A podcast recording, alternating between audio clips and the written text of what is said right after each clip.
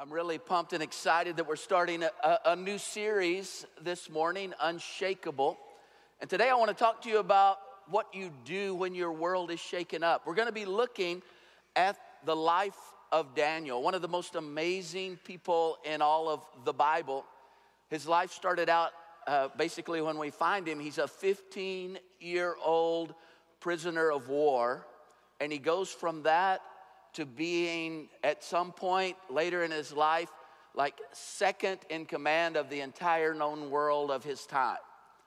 And in this hostile environment, in this uh, pagan place, God just shows him not only how to survive, but how to thrive, how to succeed. And we're gonna look at that over these next few weeks. And I'm really excited about it because I know a lot of you this morning, your world is shaken up and you're feeling that. Before we get started this morning, though, I want to give a, a, a, little plug to our men's ministry. I'm so excited about it kicking up. We've had ladies of Community of Faith every month for a long time, and now they're even changing their name to Sisterhood, and I'm pretty excited about that. That sounds kind of cool. But, guys, we're starting a week from Thursday, same time as Sisterhood we're going to have the men of COF. We just got to come up with a good name. Somebody said the men's club. I thought about that. I rejected that one. Uh, yeah, hey, let's go to the men's club tonight. You want to? Yeah, oh yeah, let's go. Uh, so uh, yeah, be thinking of something. You know, I thought about man up, or uh, somebody said elevate. I want them to know it's the men though of COF.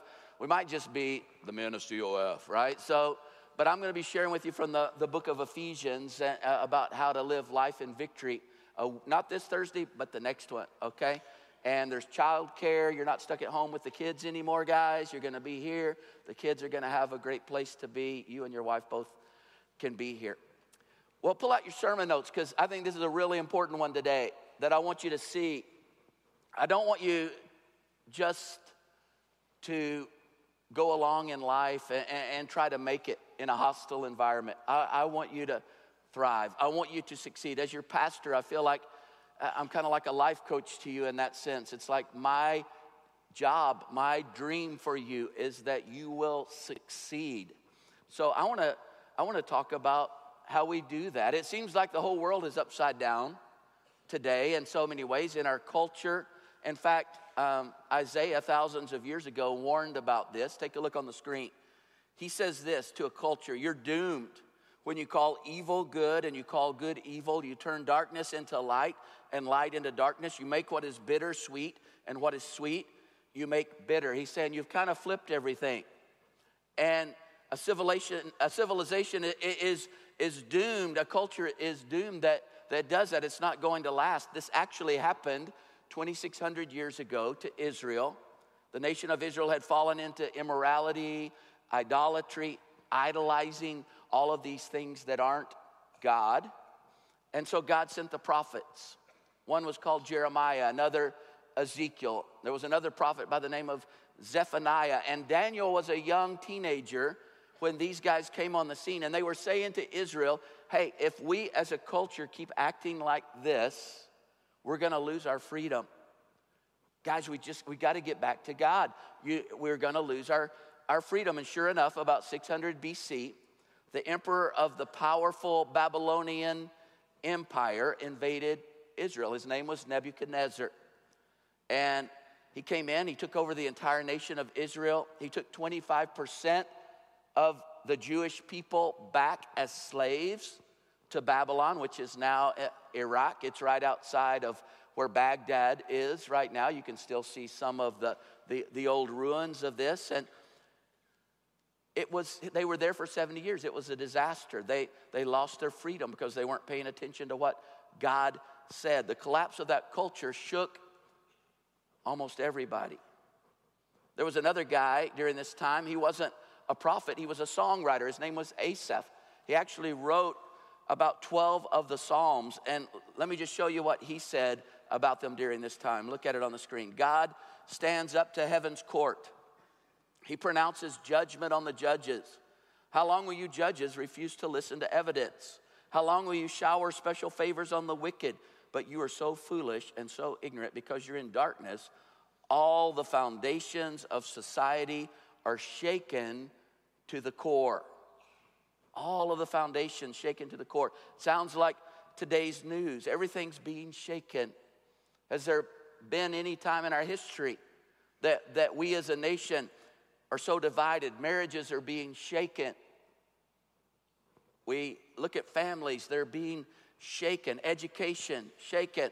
The foundations of our moral and ethical values are, are being shaken. So we're living in this upheaval, and there's a lot of shaking going on. And now, I'm not here to talk about doom and gloom because the Bible isn't a book of doom and gloom. The Bible is the answer to that. And so that's what I want to talk to you about over these next few weeks.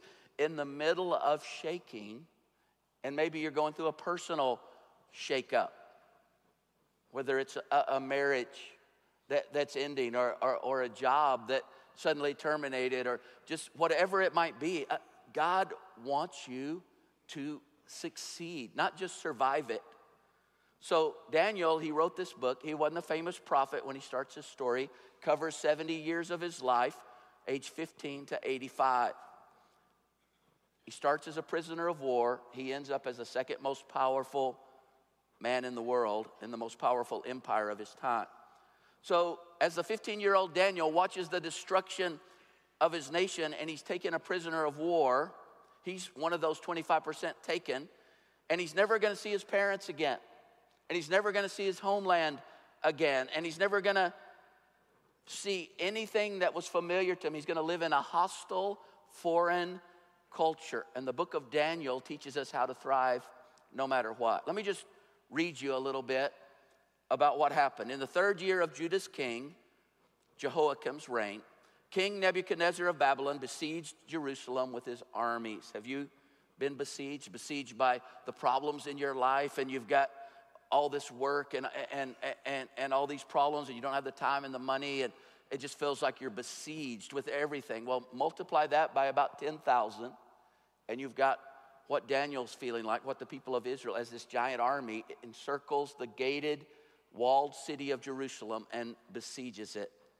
And it says this God gave Nebuchadnezzar the victory. And you're thinking, what? God, I don't, I don't even understand what's going on here. He's not a godly man, he's, he's a pagan guy. And when Nebuchadnezzar returned to Babylon, he took with him the best sacred objects from the temple of God in Jerusalem and put them on display in his pagan temple of Babylon. What's, what's happening? He's showing off. He's saying, hey, the pantheon of gods of Babylon, they're stronger, they're better, they're, they're more than your puny God, Israel. He also ordered that the best young men of Judah be taken as captives to be brought to his palace. One of those happened to be Daniel. Select only the best looking, the strongest, the smartest men and bring them to my palace. It's interesting that we still judge the same way, like brains and, and, and brawn and, and, and beauty. Make sure that they're well versed in every branch of learning, that they're gifted with knowledge and good sense, and have the poise needed to serve in my royal palace. Teach these young men the language and the literature of the Babylonian culture. So they basically put these guys, these young men, in, an indoctrination program. They were to eat only Babylonian food. They were be, to be taught in the Babylonian educational system. And, and they're even given new Babylonian names. There's Daniel and three of his friends are talked about early in the book. Daniel his name was changed to Belteshazzar. His, his friend Hananiah was renamed Shadrach. Mishael was renamed Meshach. And Azariah was renamed Abednego. And so they're basically trying to take the Jewishness out of these teens. They're shaking things up, they're destroying the foundation. They're replacing the godly values of Israel with the pagan values of Babylon. They separated them from their parents their loved ones, their families. They're giving them new identities. You're now Babylonian. Let me ask you a question. If you're a 15 year old kid, would you say that your life has just been shaken up a lot? See, I, I, I think Daniel knows what it means to have your life shaken up. And yet, during this time, as he goes from through his life, and what we're going to see in the book of Daniel, he gets promoted five different times. He outlasts three different empires. He leads two of those emperors to faith in God. Cyrus the Great and Nebuchadnezzar both come to faith in God. He's just amazing guy. And at 85, when he's retired, the, the, the, emperor pulls him out of retirement and says, I need you again now in this desperate time, and puts him second in command. It's a huge story. It's better than Star Wars, for sure, all right? And this thing is filled with adventure and political intrigue, and for the next few weeks, we're going to look at it. So, what should you do when your world is shaken? When your world is shaken up by death, or divorce, or failure, or bankruptcy, or a hundred other things that could shake up and upend your life? How can you thrive in a hostile culture, a culture that's becoming hostile to Christianity? We're going to start this journey this morning with just three simple suggestions. And then we'll get into the actual life of Daniel next week, but this sets it up, okay? So, the first suggestion, write these down. This is important that we know this. Number one, don't be surprised when your world shakes. That's the first thing we're going to learn. Don't be surprised. Everyone was surprised. Daniel wasn't. He'd been listening to the prophets, he'd been listening to Jeremiah and Zephaniah and, and, and saying, We're going to lose our freedom. Look at what the Bible says to us as believers. 1 Peter 4:12, my dear friends, do not be surprised at the painful test you're suffering, as though something unusual were happen, happening to you. God is saying that shakeups are a normal part of life in this broken world we live in. We're not in heaven yet. In heaven, everything's perfect no tears, no suffering. But on earth, everything really is broken because of sin.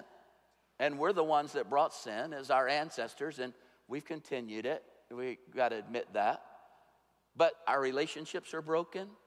At some point in time, our bodies will probably be broken. There's things that go wrong with disease and all of that. Our minds are affected and broken. And so we shouldn't expect things to be perfect here. In fact, Jesus said it like this In this world, you will experience difficulties, but take heart. I've conquered the world. I've told you this so that in trusting me, you will be what? Unshakable and deeply at peace. He said, Don't be surprised, don't be shocked. I, I, want you to be unshakable. I'm telling you now so you won't cave in. The first thing that we do when problems come into our life is we look around for someone to blame. Have you noticed that? And, you know, if, it, if our spouse is close by, that's real handy, right? But, you know, politicians, look at them, oh man, everybody's blaming everybody for everything, right? That's the last thing we need to work on. Whose fault is? As long as you're fixing the blame, you can't fix the problem, right? So instead of asking whose fault is it, you need to be asking, what should I do in this? You know, sometimes there are things done to us that cause us issues. Laura did a funeral yesterday of uh, Linda Carter, who was a lady in our church, and, and Laura became good friends with. And she was an amazing lady, but she could really be a piece of work sometimes. She had a personality disorder, and it was brought on by trauma in early childhood. And, and she knew it, and everybody knew it, but she all her life she had to work through that. You know what? Laura was able to say yesterday, you know, in heaven, Linda, she doesn't have that anymore. When we get to heaven, we're going to see the real Linda.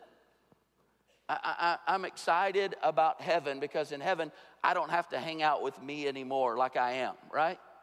I, I was talking to Laura a few weeks ago about this. Uh, I, I, noticed like a character flaw in me that, that some problems had brought out, and, and it just became obvious to me. Laura probably had seen it for a couple of decades, I'm sure, you know. Uh, but she was sweet enough not to mention it. But I saw it, and I'm going like, I don't like this in me. And Laura's probably going like, thank you, God, you know? But when I get to heaven, I'm not going to have that. I'm going to work on it here, okay? But let me tell you something. If you, if you don't like me, just wait till I, I we get to heaven. You're going to love me in heaven. Because the things that irritate you about me, they're, they're going to be gone. And, and, and, and, guess what? The things that irritate me about you are going to be, we're going to have a great time, right? I, I mean, it's going to be, it's going to be good. That's heaven. Earth, there are things that go on, and you know, even my own dumb decisions sometimes that that cause our world to shake. So, whatever God's up to, He wants to use it for good. That's what we're going to see in this book of Daniel. That God wants to do something good. So, that's the second thing. Anytime your world is shaken up, look for ways that God might use it for good. Quit trying to fix the blame and look for what God is trying to do because He's always trying to do good. Jeremiah 29 11, God says, The plans I have for you are plans for good and not to harm you. They're plans to give you a hope and a future. In Daniel's life, God did five good things with the problems he had to face. And they're the same five things that God does when problems come in to our life today. So you might want to write these down. The first thing, the first good thing, when God shakes things up, it's to reveal myself to me. When God shakes things up, He's trying to reveal myself to me. Somebody said people are a lot like a bag of tea. You don't know what's in them until you drop them in hot water. Have you experienced that? And, God uses those problems to see inside of he already knows. He already knows. He already sees it, but he wants me to see it. He, he wants me to know it. Look what it says in Jeremiah 17 10. Only the Lord knows. He searches all hearts and examines the deepest motives so he can give to each person his right reward according to his deeds, how he's lived. Here's a big secret about life. In life, what you do, what you do in life is not nearly important to God as why you do it. A, lot of us get caught up trying to, I gotta find God's will, and we're trying, like it's a little bitty dot that if we miss it, everything's bad. Really, the will of God, the Bible says, is like a giant umbrella. It's like this, it's like the, this roof of, of our building here. These are his principles. If you stay under it, this is just an example. You stay under that, then there's so much movement, there's so much freedom, and there's choices that you can make. People that you can marry. See, some of you, you thought, I, I, I married the wrong person. I met, there was a, like one person that God had for me to marry, and I missed her. But see, the problem with that is that you married her, and that other guy over there, he was he was supposed to marry her, but you married her. And then, you know, then I was supposed to marry so, and everybody's like, and pretty soon, all, all of us are married to the wrong person. You see how that gets so confusing? And some of you are going, well, that explains it right there. I got that's Thank you. I can go home now. No, here's the deal. It's it's it's just like there's this look for those things that God says to look for in a man as you're looking for that man that you want to marry, for that woman that you want to marry. See, he's much more interested in your integrity than he is in your image. Image is what everybody else can see. We're so into that in the in the US today, but the truth is God says, "Who are you?" when nobody's looking. Have you ever thought about why it took the Israelites 40 years to get across the desert when they were going from Egypt out of bondage, out of slavery into the promised land? It takes about, it takes about a week actually to walk across that desert. And they're 40 years. Look what God says in Deuteronomy 8 2. He says, God led you all the way in the desert these 40 years to humble you and to test you in order to know what was in your heart, whether or not you'd keep his commands. And by the way, when God takes you through a desert, when you're in the wilderness of life, it's for the same reason. It's when you can't feel God at all. That's what a desert is. When you don't have feelings. Maybe you don't have any feelings. Maybe you've stuffed all of them because it's so painful right now and you're almost numb. But God is going like, do you still trust me? Do you still trust my heart? When you don't feel close to God, when it feels like he's a million miles away, do you still trust Him? You really can't know where your faith is until you don't have any feelings. See, God doesn't look at how high we jump during a great worship service, He looks at how we walk when we don't have any feelings. Are we still walking with Him? Are we still saying, I trust your heart for me? And that's not an easy thing to do. So, the question we want to ask ourselves on this first good thing that God does is what does this problem reveal about me? What are you trying to show me about me? Another thing God does when He shakes things up, He, he shakes things up to set me straight. He, he sets things up to set me straight, to correct me. This is what happened to Israel two and a half millennia ago. They'd fallen into idolatry, and God said, I'm going to cure you of that uh, addiction. And He took 25% of them away to Babylon for 70 years. Did you know that there's no record of Israel ever falling back into idolatry again after that? They had done it over and over and over up to this point. After this, never again. He cured them. God corrects, the Bible says, look, all of his children. If he doesn't correct you, then you don't really belong to him. God corrects us for our own good. He wants us to be holy as he is. It's never fun to be corrected. In fact, at the time, it's painful. But if we learn to obey by being corrected, we will do right and live at peace. Did you benefit from correction growing up? Did you? Of course you did. I mean, if not, then you never bathe, even to this day, right? Because I don't, I, nobody, no little kid ever wants to bathe. You know, I remember my mom one time saying, Mark, did you wash behind your ears? And, and I said, who would ever think to look back there? You know? I mean, you just don't. So, so your parents make you do that, and you grow from that. Someone cared enough to correct you. As a parent, is it difficult to correct your kids? It is sometimes, isn't it? it, it it's hard. You know, my dad used to say when he was going to give me a spanking, he would say, This is going to hurt me more than it hurts you. And I was going, I don't think that's true. I'm pretty sure that's not right, you know?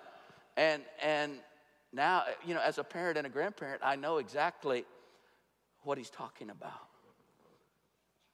But God, he corrects us because he's trying to do something. When he spoke the Ten Commandments and Moses chiseled them into tablets up there on Mount Sinai, he spoke. And the Bible says he spoke so loud that the people down in the valley could hear him, and, and the whole place trembled.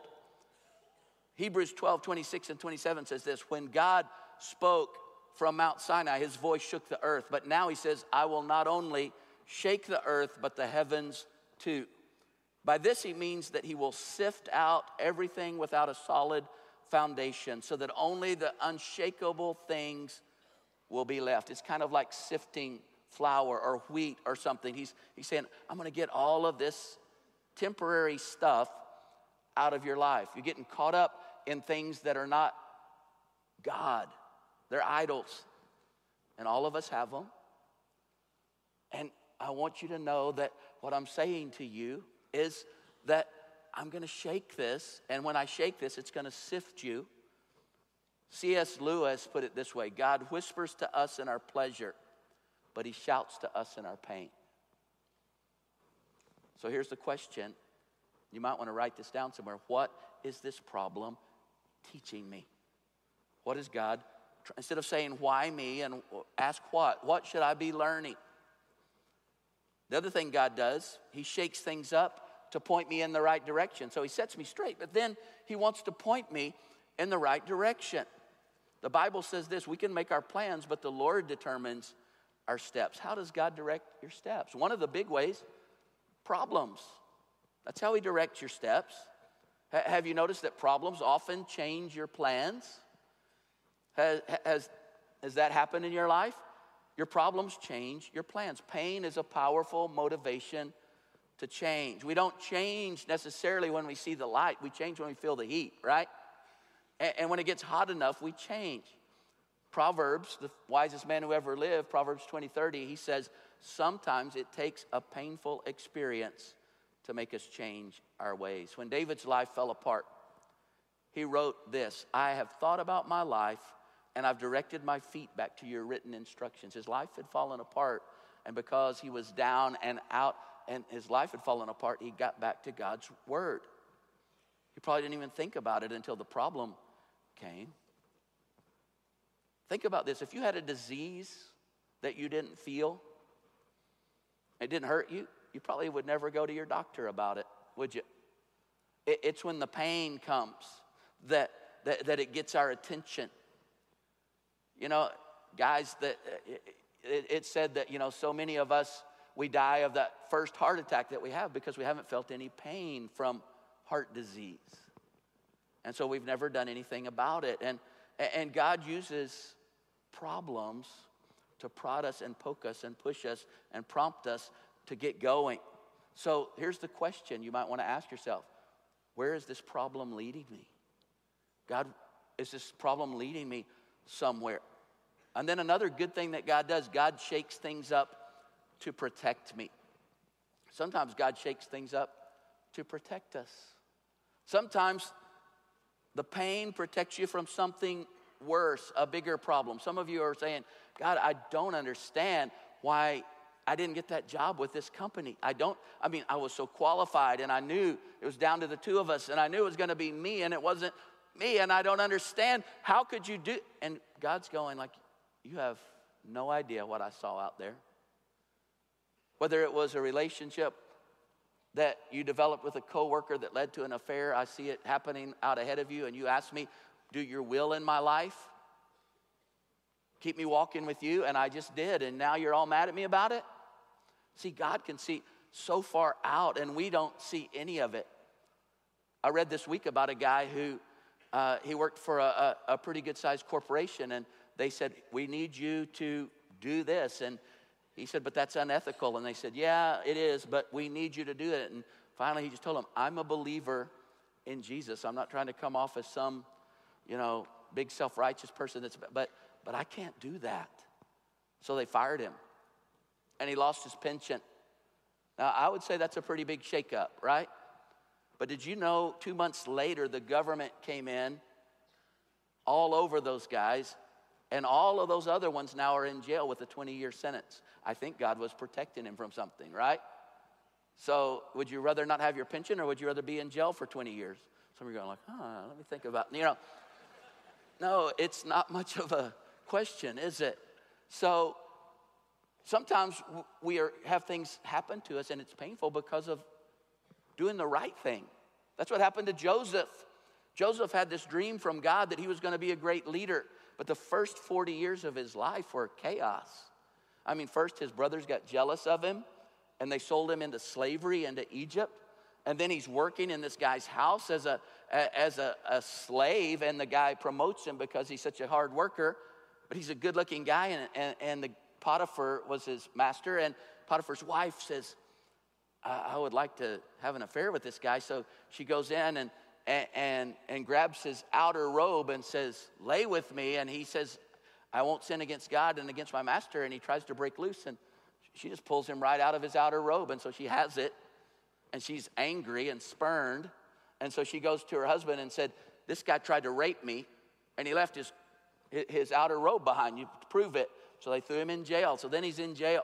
I mean, everything's going wrong when he's doing the right things. But then God turns it around, and he's brought up and he ends up saving Egypt and Israel and others from this big famine. And his brothers are before him at some point as he's a ruler, and they're afraid he's going to kill him. And he said, You intended it for evil, but God moved it. He intended it for good. That's what, that's what God does. He does these things for us. You intended to harm me, but, but God intended it for good. I'm not naive. There are people in your life that might want to harm you. There are people in your life that don't have good intentions toward you. But did you know that if you follow God full out, you'll see in this book of Daniel that God can thwart that and He can even make their bad intentions something good in your life. He's bigger than those people. God shakes things up to protect you. It's kind of like a fever. You know, when you get a fever, what I tend to do is say, I need to get rid of this fever. Is the fever the problem? No. The fever is a symptom. The fever is actually doing some healing. There's something else going on that's the problem. And that's when you get all down and discouraged. And uh, what's going on? There's a symptom. That's a, there's something else going on. And this, this small pain can alert you to something, maybe even a life threatening disease. You've got, you've got to stop believing the lies about yourself, about others.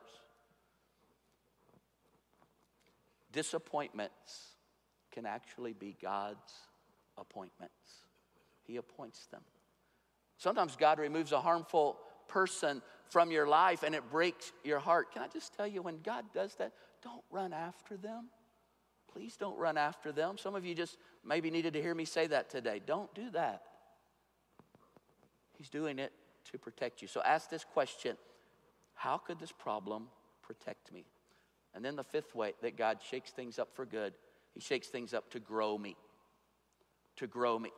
Grace Grows Best in the Winter is a book written by Margaret Clarkson. And I could tell you a thousand conversations over the last couple of decades as a pastor when people said, you know, I grew more during that separation. I grew more d- during that time when I was without a job.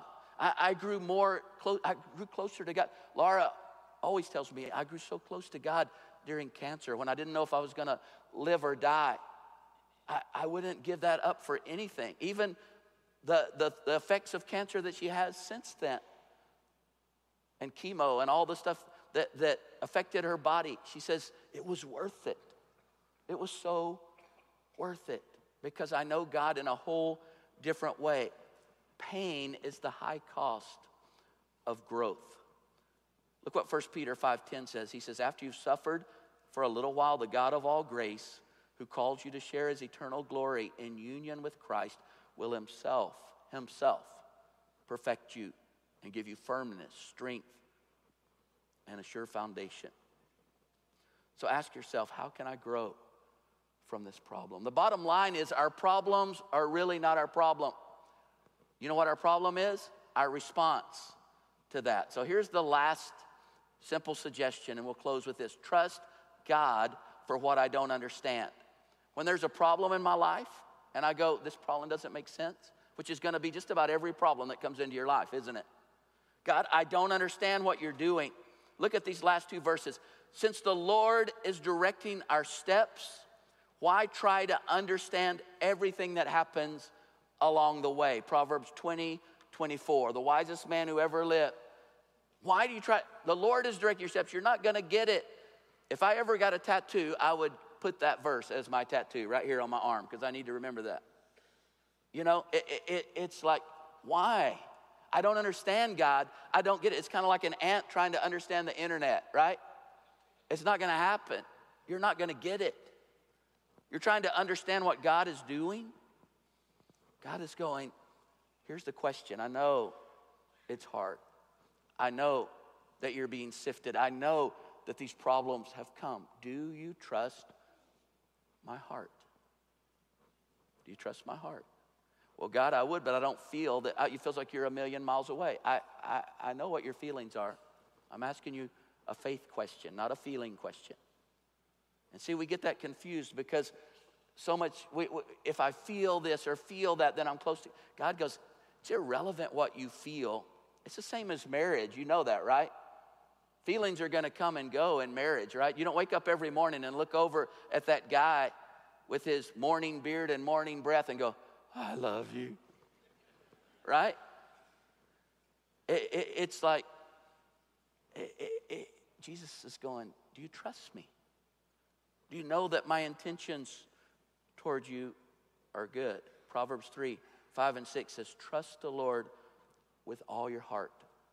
Don't depend on your own understanding. Honor the Lord in everything you do, and He will give you success. I want you to survive in a culture that's becoming increasingly hostile to Christianity. But I want you to do more than survive. I want you to thrive. I want you to be promoted. I want you to move through the ranks. I want you to see what happened in the life of Daniel. We've really doubled down, tripled down, quadrupled down on prayer here at Community of Faith in these last few months. I mean, I've always known this to be true. In the early days of the church, we were on our face all of the time because we knew it was so far beyond us. And sometimes it's easier when when you, you learn how to do something and, and, and everybody knows how to do it and you kind of just go and, and you do your job. But did you know that prayer is the work, the Bible says? Teaches us really clearly. And everything else we do is just reaping the harvest of that. We studied Thursday night at First Thursday where we do prayer and praise. Laura talked about it, how when God, when Jesus gave us that Lord's Prayer, the model prayer, he said, Father, I honor your name. You're a big father. You love us. And no one had ever called him father before. They thought he was distant and far. And he goes, No, you're father that cares. Let your name be praised. Hallowed be your name. And then he spoke in command form. It's imperative tense. in the Greek. He says, Come, kingdom of God, be done, will of God. He said, This is how I want you to pray. See, sometimes these problems are in your life because you are saying, Come, kingdom of God, upon me and my family. Be done, will of God, upon me and my family. But if you haven't prayed that, I want you to begin to pray that like crazy. He gave us authority. He said, When you pray, pray like this Come, kingdom of God, be done, will of God, for that wayward child, for, for that addiction that you're, you're trying to break, for wisdom to know what decisions to make, for even the things that keep problems in and out of your life. When you say, Come, kingdom of God, upon me and my family, come, kingdom of God, upon my workplace, come, kingdom of God, then He's going to move. And problems are still going to come, but they're going to be moving you somewhere. Be done, will of God. Maybe there's some area of your life right now as we begin this series that you know, I, I don't know what you want to do, God. I, I haven't been trusting you, but I'm going to just say right now, come, kingdom of God, upon this.